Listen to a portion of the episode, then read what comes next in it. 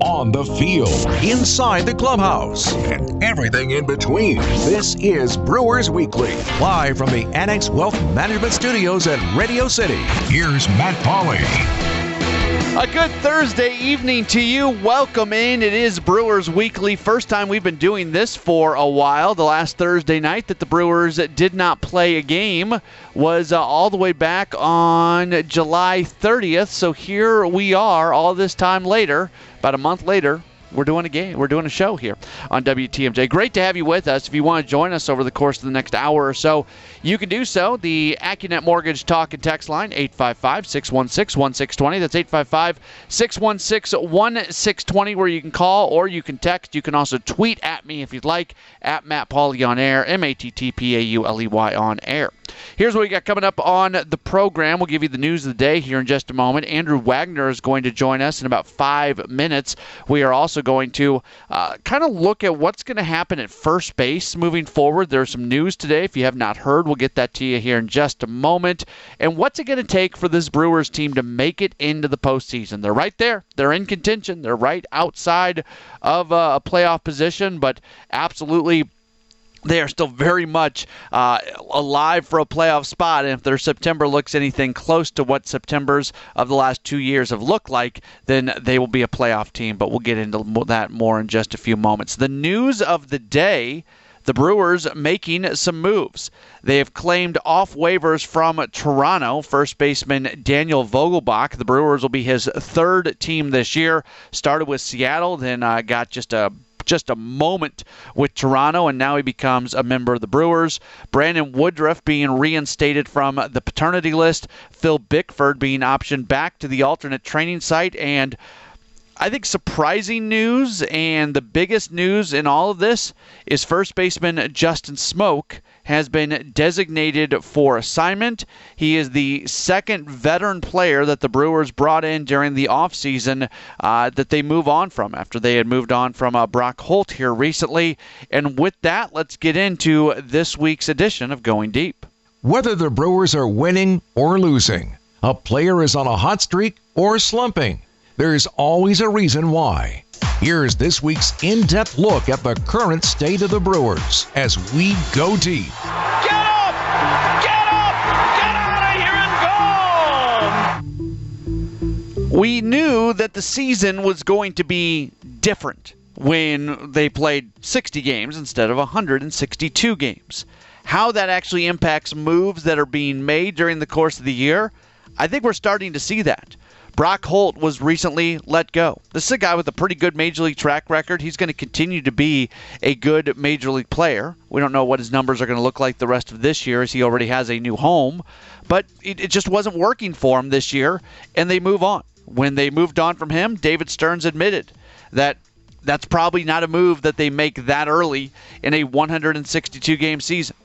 When it comes to Justin Smoak, the decision to designate him for assignment, again, it is a it's a moment where you're looking at what he's doing and trying to figure out, okay, is is he going to break out of this? Is he going to be the guy that they thought he was going to be at any point between now and the end of the season? And nobody can tell the future. There's no way to know. Justin Smoak could have flipped some sort of proverbial switch after the off day today and just had a great final month of the season but the Brewers did not believe that that was going to uh, that that was going to happen. David Stearns telling Tom Haudricourt of the Journal Sentinel, quote, determining the likelihood of a player snapping out of a slump is always a tough judgment call. In this case, with volume of playing time Justin had to try to get going and where we're at in the season, we felt like it was the right time he basically said when they let Brock Holt go that if it was a 162 game season, they probably would have given him more leash. I did not see that kind of comment from David Stearns today. Don't know if it's true or not. I feel like Smoak probably would have gotten at least a little bit more time in a 162 game season, but you don't have that time.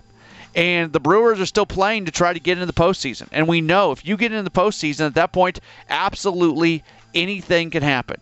It's a weird year a month in, just past the halfway point of the season, the Brewers have made the decision that a couple of the choices they made in the offseason just did not work out. Brock Holt was expected to contribute, he didn't. Justin Smoak was expected to contribute. He had a little bit of a, a bounce back a couple weeks ago. But here recently, he has really struggled, and they make the decision to go ahead and move on from him. What's first base going to look like? I think it's going to be a lot of Jedd Gyorko, but we're going to discuss that a bit more coming up later on in the program. If you want to join us, 855 616 1620, 855 616 1620. That is the AccuNet Mortgage talk and text line. You can also tweet at me at Matt Pauley on air, M A T T P A U L E Y on air. Andrew Wagner, he is going to join us next. We'll get uh, his thoughts on the moves that the Brewers made today, specifically moving on from Justin Smoak. That's up next. This is Brewers Weekly. Back with more Brewers Weekly after this. Brewers making a bunch of moves today, most notably Justin Smoak, designated for assignment. They claim off waivers Daniel Vogelbach from uh, Toronto. He had also been with Seattle this year. To talk about that and more, let's bring in a guy who covers the Brewers for uh, the Wisconsin State Journal, also uh, contributes to Forbes Sports as we do head to the First Midwest Bank Hotline. And we welcome in Andrew Wagner. Follow him on Twitter at by Andrew Wagner. Hey, Andrew, how are you? Um, who who picked Reel Big Fish as my play-in music? That'd be my guy Greg Hill back at the station. So uh, he's uh, he's handling Greg, things Greg for you. Just earned, Greg just earned points with me. That was like uh, Yeah. that was the college, uh, the uh, sports, radio, TV, and newspaper uh, sports department theme song back at UW Oshkosh. So kudos. So like. Is it just kudos? Like, if you guys ever ended up at the at a bar together, do you buy him a beer? Do you buy him dinner? Like, at what level of uh, of of goodness from Andrew Wagner did Greg just get? Well, that's about as good as I get towards human beings. So I think I think my kudos, you know, stand on their own. Okay, just, I just want to know where we're at. Just want to know where we're at. Um, were you surprised at the Brewers moving on from Justin Smoak? I don't know if I was more surprised that they moved on from Justin Smoak or by who they picked up in his place.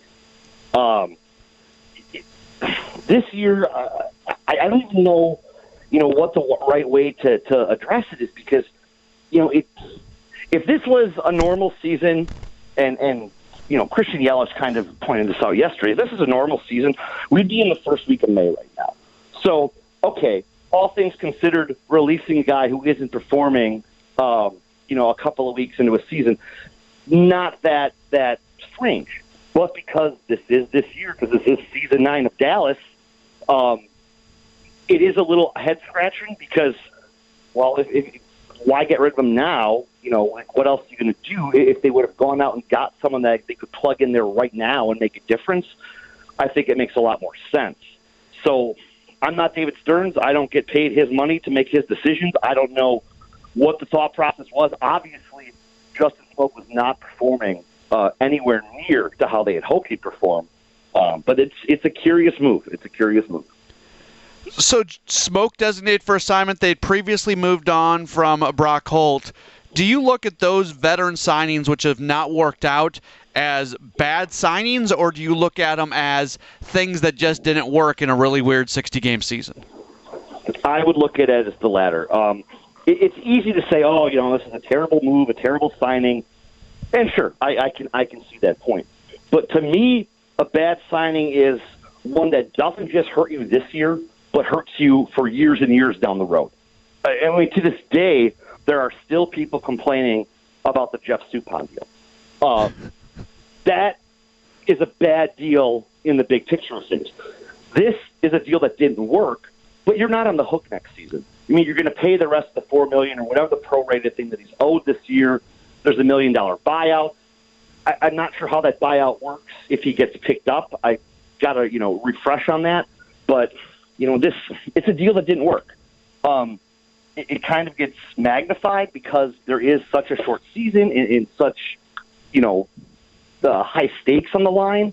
But this isn't going to tie the franchise up for years to come, and I think that's the important thing to look at in retrospect. All these moves that David Stearns made, they were not popular deals. I mean, I don't think anybody was singing the praises of David Stearns after you know picking up Smoak and Healy and um, you know Brock Holt and Sogard and all these guys. I, I, I look at it as okay, if they don't work, they don't work. They're all one-year deals with options. You're not you're not going to get burned in the long term. So it's important to take in perspective. I've said this a million times. People listening probably are like, "Oh, he's going to say this again," but I'll get your take on it. I think that part of the reason some of these deals were made for these veterans who were were gambles and gambles who have not paid off I feel like more than anything else, the Brewers are trying to stay financially flexible, knowing that they wanted to get a deal done with Christian Yelich. And that was kind of the cloud that was hanging over the offseason because they wanted to get that deal done. And now they've got that deal done, and they know that Yelich money and what it's going to stand for. And, and moving forward, maybe things look a little bit different. So if we can, if we go back and revisit the offseason, would you agree or disagree with me that maybe some of these moves were made or other moves were not made. You know, Moustakas not coming back, Grandal not coming back, not matching those really big contracts they got from the Reds and the White Sox with the idea of staying as flexible as possible to try to get a Yelich deal done, which did get done. Yes, to to a limited extent. Obviously, that was their top priority. Did it hinder them from making other deals? I don't think so. I mean, Matt, let, let's be real. You look at the off season who were the top free agents that were out there last year? Strasburg, Rendon, uh, you know who else? Who else is on that list? Cole. You knew the. I'm sorry, who? Cole, Gerrit oh, Cole. Cole. Yes, of course, Cole. Yeah. I didn't even count him because I mean, there's. I have a better chance of of of Ryan Reynolds coming back to you know adopt me as his son than the Brewers would have had of getting Cole. You look Which at would be your ultimate dream. Absolutely. You look at who the top flight free agents were. The the absolute impact going to change your franchise free agents. You knew those guys weren't coming to Milwaukee. You knew it wasn't going to happen. Cole wasn't signing here. Rendon isn't signing here. Strasburg isn't signing here. Okay, fine. Um, then you look at who's left. And obviously, Grandal and Moustakas, you know, are your own guys. You would love to have them back. But as much as you look at the Brewers right now and say, "Wow, we'd love to have you know Moustakas bat, we'd love to have Grandal's bat in the lineup, it would help us so much." Okay, great, that's great this year. What about next year, the year after, or the year after? You know, that's when I think it starts to come into play. They would, I think, David would love to have those guys back, but not on you know three, four, five year deals. I, I think they were looking more short term because again, the key word that you, you brought up here, it's not so much Yelich, but it is flexibility markets like Milwaukee cannot afford to make long-term bad investments. You just you just can't do it. You can you can pay you can overpay for a guy for a year or two and be fine as long as he's productive. But when you're overpaying over three, four, five, six years, that's when things start to take a turn. Andrew Wagner from the Wisconsin State Journal and uh, Forbes sports contributor, continuing to join us here on Brewers Weekly. Andrew, it, it so it just it feels like, and I think this is a very true statement. If the Brewers' September looks anything even close to the September that they had in either the last two years, they're a playoff team. But that would be a major step forward because so far they have not played anywhere like that. And it, playing September in a 60 game schedule is different than playing September in a 162 game schedule because it's a different path to get to that point. Do what? Do you have conf? What are you expecting out of this September as as the Brewers try to go on a nice little run here in the final few weeks of the season and try to advance to the playoffs? I'll tell you this much, Matt. If the last six weeks, heck, the last six months, have taught me anything, it, it's don't expect anything because anything you expect is just going to get flushed right down the toilet. I don't know what to expect. I look at it this way. You know, in the Brewers, I believe they're uh, a half game out of a wild card spot right now. Um, they're 17 and 19. They are four and a half out of first place, half game out of a wild card spot. All you got to do is get in. Now, I can see how people might say, well, you know, I don't think Eric Sogard's going to heat up and bat a thousand over the rest of the way, or I don't think Avi Garcia or Ben Gamel. That's fine, and I, I can concede that. But you're looking at a team that still has Christian Yelich on it. And granted, he has not played anywhere near uh, to what you've expected out of Christian Yelich, but he's still on that team. All he needs is one hot week, one hot week, and this is an entirely different situation. We've seen what happens when Ryan Braun is at full strength and gets into a hot week. I mean, they could very easily tank out the rest of the way. That, that's not out of the realm of possibility. But if you look at the guys who are there and the guys you, you know that you can count on, not the guys you're hoping work out, but the guys you know you can count on, you have to like their chances with this expanded playoff field. So it's yes, they're a half game out of a playoff spot when it comes to the wild card, and there's a there's a million teams that are right there bunched up together. They're also one game back of the Cardinals, and the top two teams in every division makes it to the postseason this year, and then it's the next two teams beyond that that'll get the wild cards. The Cardinals are off today. They don't get another off day this year, and they're about to go play 30 games in 23 days, which is just an obscene number of games. I look at that and I say, yeah, okay, maybe they can grab one of those final two wild card spots, but I think the Cardinals could really get beat up over 30 games in 23 days. It's going to be tough for pitching to hold up for them during that period. And you look at in that stretch, they come to Milwaukee for five games in three days. You know, so and, and they'll already have been stacked up innings wise uh, coming into that series. You know, and the Brewers will have obviously the same the same challenge ahead of them. But they will be well rested. They've got three off days, well, two after today, in the next week and then they come home they play the Cubs, and then they have that huge series against the Cardinals. So that that week right there could change the entire outcome of the season. You know, something that Christian Yelich said yesterday. You know, and it's hard to do obviously because this is baseball. You know, you the first thing you look at are people's stat lines. You can't look at the stat lines this season. You just can't do it. Like, you know, Christian Yelich, I think is batting 203, 205, something like that. You know, not what you would expect the numbers are going to look funny this year. No matter who it is or what it is, the numbers are going to look funny. So you, you got to look at things on a more compartmentalized basis. You know, look at what guys are doing over the last couple of days. Christian Yelich has been very good the last couple of days. He's looked like Christian Yelich the last couple of mm-hmm. days. And four walks yesterday. That's what you expect out of Christian Yelich. Now, Yelich can get four walks. The other guys have to do their part, which they did, making sure those runs come in. So this is a huge stretch. You know, all, and again, not to carry water for this, but all it takes is a couple of guys to have a hot streak. Doesn't have to be a month long. Just has to be a couple of games, and, and suddenly you're in the race. And we've seen what happens when a team gets hot and goes into the postseason red hot. You know, they they do some damage. Look at the Brewers two years ago. You know, look at look at look at uh, Washington last year. I mean, they were written off as dead.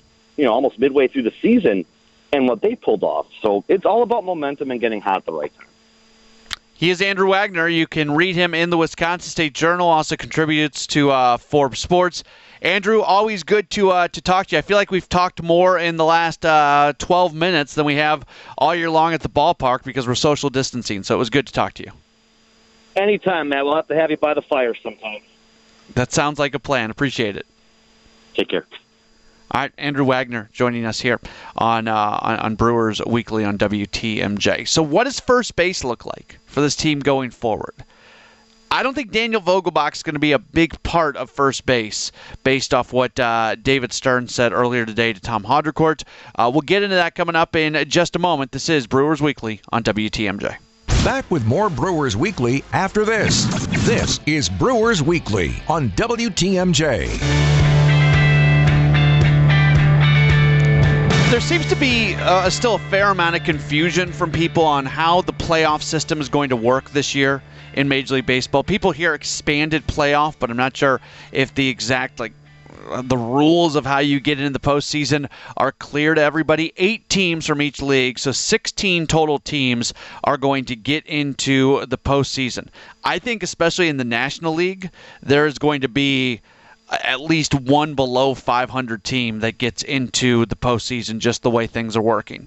Uh, it is not just the teams with the eight best records. The way they're going to sort it all out is the top two teams from each division will get in, and then the next two teams with best records will get in as wild cards. So, for example, if the season were to end right now, and I know we still got a month left, if the season were to end right now, the Dodgers and the Padres would be the two teams from the National League West.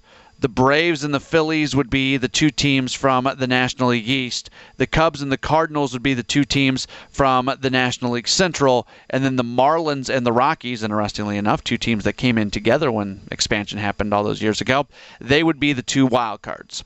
So the Colorado Rockies have a record of 18 and 19. The Brewers have a record of 17 and 19. So right now the Brewers are a half game back of the Rockies, a half game out of a playoff spot. The Brewers also sit just one game back of the Cardinals. And if the Brewers can get past the Cardinals and move into the second place spot in the division, it doesn't matter what their record is. If the Cubs just run away with it, and then the four other teams in the division uh, are all below 500, and there's a ton of other teams that have better records uh, than than the Brewers and the other NL Central teams in the National League, it won't matter for that second place team. That second place team is going to automatically get in. And I just I think that the Cardinals are going to have a really hard time playing 30 games in 23 days. That's not that's going to be tough to deal with. They're going to go through a lot of pitching. There's going to be a lot of up and down on that roster. And I know when they play those double headers, they're able to expand the roster by a guy, but 30 games in 23 days is an obscene amount of games and that I just don't see a scenario where that doesn't wear the team out. Now, that being said, when it comes to me being right and me being wrong about things, going into the season, I thought the NL Central was stacked, and I thought the AL Central wasn't very good. And I couldn't be more wrong on that. The NL Central, the Cubs are the only team above 500 right now at 22 and 15. The Cardinals are at 500, and the Brewers, the Reds, and the Pirates are below 500. And then you look at the AL Central and you've got you got a bunch of good teams. The Indians are good, the White Sox are good, the Twins are good, the Tigers aren't bad. The only team that really has struggled this year is the Kansas City Royals. And at one point, the Royals had uh, one of the longest winning streaks in Major League Baseball, but they've fallen off at 14 and 23. So the AL Central is really good this year, and the fact that you're only playing teams between your division and the corresponding division in the other league.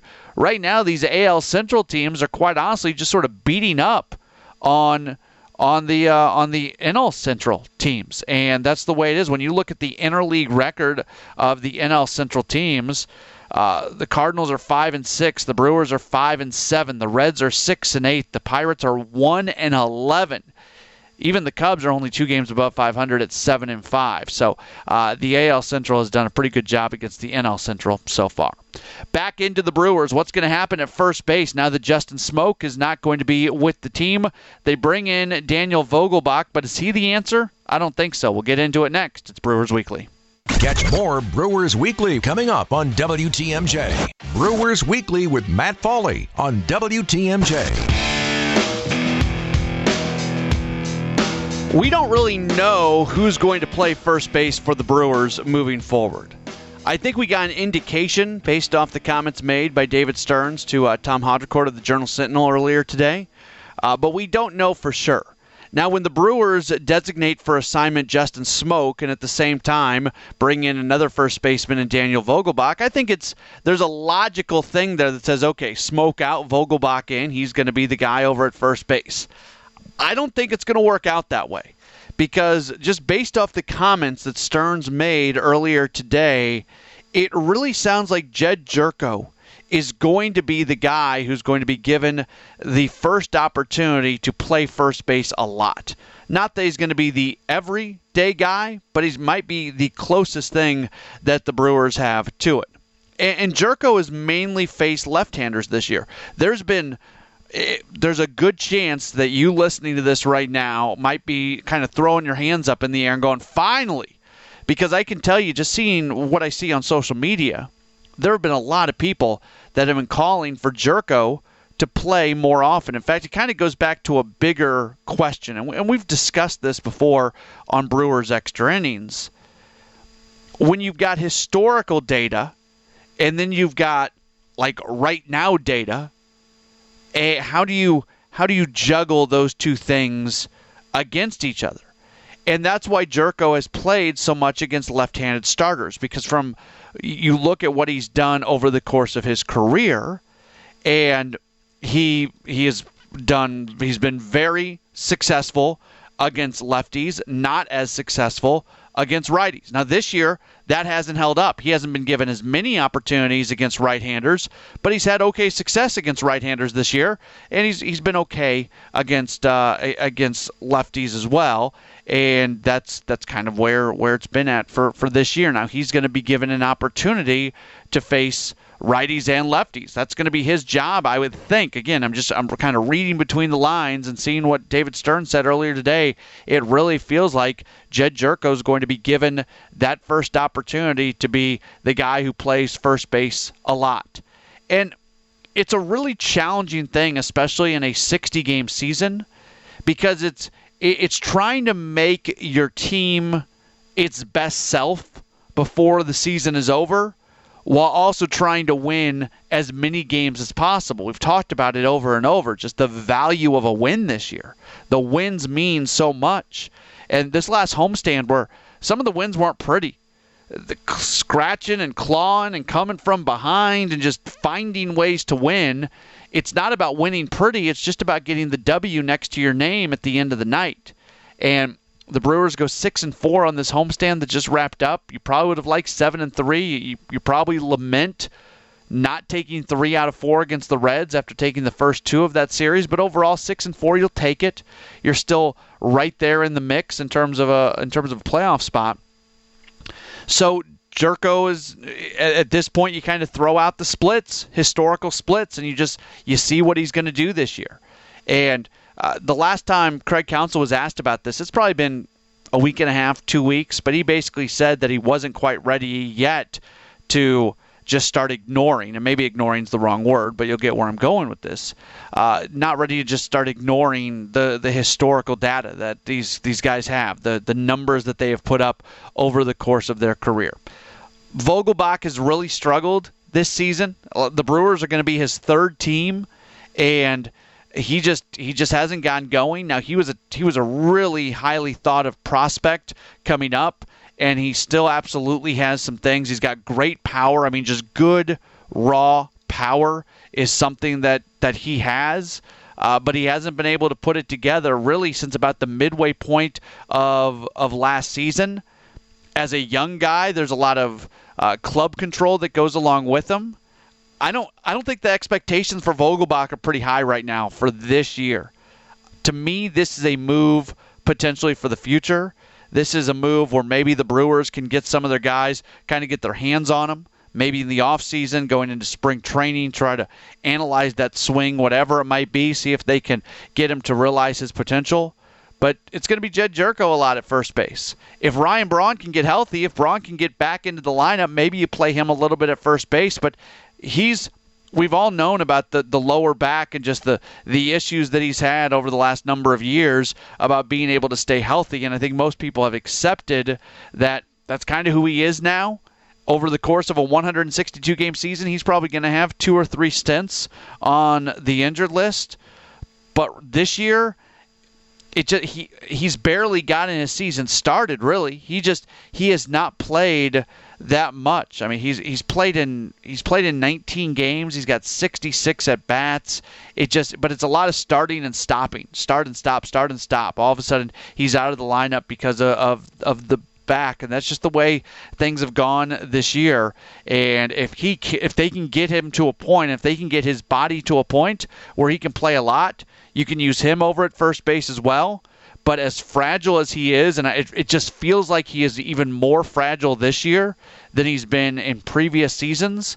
As fragile as he is right now, the idea of having him DH most the time when he's in the lineup probably makes a lot of sense because it keeps him off his feet and it might be able to get his bat into the lineup uh, a little bit more often down the stretch of the season. Brewers are getting set for a road trip. They're going to match up against Cleveland and Detroit. They've got a couple off days this week. We're going to look ahead to uh, this uh, upcoming, really not just this uh, upcoming road trip, but this final month of the season. What do they need to do to be a playoff club? And how legitimate is the possibility of them being a playoff club when you consider the fact that they still haven't really found a groove this year? We'll discuss that next. This is Brewers Weekly. Brewers Weekly on WTMJ. In the last two Septembers combined, the Brewers are 39 and 14. We know about the runs that they've gone on to get into the postseason. Two years ago, they went on the fantastic run to not just get into the postseason, but finish with the best record in the National League after the game 163 against the Cubs. Last year, they were able to do enough to get into the postseason. When September got started last year, there wasn't a lot of momentum seemingly for for the club and then there was and they got into the postseason and it's still that's still what could have been for me when you consider the fact that uh, who went on to win the World Series and the Washington Nationals, and the fact that the Brewers were so close to knocking them out uh, there in the wild card game. I'm not saying the Brewers would have won the World Series last year had they won that game. I don't think that's the case. You look at what the pitching, uh, the pitching that the Nationals had, and the Brewers quite simply didn't have that pitching, and that's what uh, really propelled them through the postseason. But all that being said, they went on that September run. Do they have a September run in them this year? I don't know. should I just end the segment there? I don't know. Back with more in a moment. It's Brewers. I, I don't know. And it's so different. If it's a 162 game season, well, at the very least, there's there's a track record there. Now, things were going to be different anyways. We know about Craig Counsell's ability to utilize September call ups, and this year, the September call ups were not going to be what they had been in the past. Uh, what was it? Supposed to be like 29, which is what the roster is essentially at, anyways. Uh, and, you know, they were going to be at 26 during the season, so it was only going to be, uh, or was it 28 in the September? It doesn't matter. I mean, you're, you're adding two, three guys uh, in, in September had it been a 162 game season this year. So it was it was going to be different anyways, and that that was going to be one of the big narratives. I can guarantee you, I promise you, if we were doing this show right now on Thursday, September 3rd, and we were into the final month of a 162 game season, the discussion, the narrative, the talking point of this very show that we would be doing in an alternate universe where we never had the coronavirus pandemic, what we'd be talking about tonight is can the Brewers go on a September run when they don't have the full expanded roster like they have in previous years?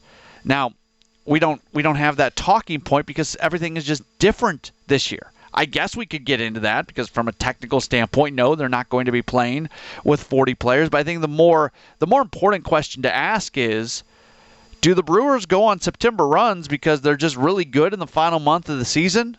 Or the Brewers go on September runs because they build their roster for a 162 game season where things are really chugging along by the time they get into the final month of the season and they're able to utilize things like the expanded roster? I don't know the answer to that question. The hope is that it's it's the first answer, right? That they're just they're, they're good that this group led by Craig Counsell for whatever reason is really good at finding a way to get as many wins as possible in the month of September. And it doesn't matter if you're playing games numbers, you know, 35 through 60, or if you're playing games numbers 135 to, to 162. That that just doesn't matter. But the other side of it is, if if this looks more like May than it looks like September because they're into the second month of the season, then maybe they don't have that run in them. I'll say this, and it's another area that I was wrong before the season got started, I looked at this Brewers roster and I said, you know what, this this roster is built for us for the the rules this year and the 60 game season and everything. Of all the rosters out there, this roster I think can uh, can do a nice job. And a lot of that had to do with the DH and Ryan Braun and all that sort of stuff because it wasn't just the the length of the season; it was the rules and everything that was going along with it. I got that wrong. This was not a roster that was built for a 60 game season. This was a roster that was built for 162 games. 162 games gives you more runway. You're not forced to make the decision like they made with Brock Holt. You're not forced to make the decision like they made with Justin Smoak. You can let that play out a little bit. You can watch the market. You can see who comes available. It, with all due respect to, uh, to, to who they acquired today in Daniel Vogelbach, in all likelihood, he's not going to be a difference maker for this team. And in a 162 game season, there's more of an opportunity to maybe go out there and get a difference maker. I am going to be fascinated by what this September happens to uh, end up looking like. If you want to join us, 855 616 1620. That's 855 616 1620, the AccuNet Mortgage Talk and Text line. You can tweet at me, at Matt Pauley on air, M A T T P A U L E Y on air. We'll come back. We'll look ahead to the upcoming road trip, including the series against Cleveland that's going to begin tomorrow. What does the uh, pitching matchup look like for uh, the course of the whole uh, series? We'll tell you next. This is Brewers Weekly.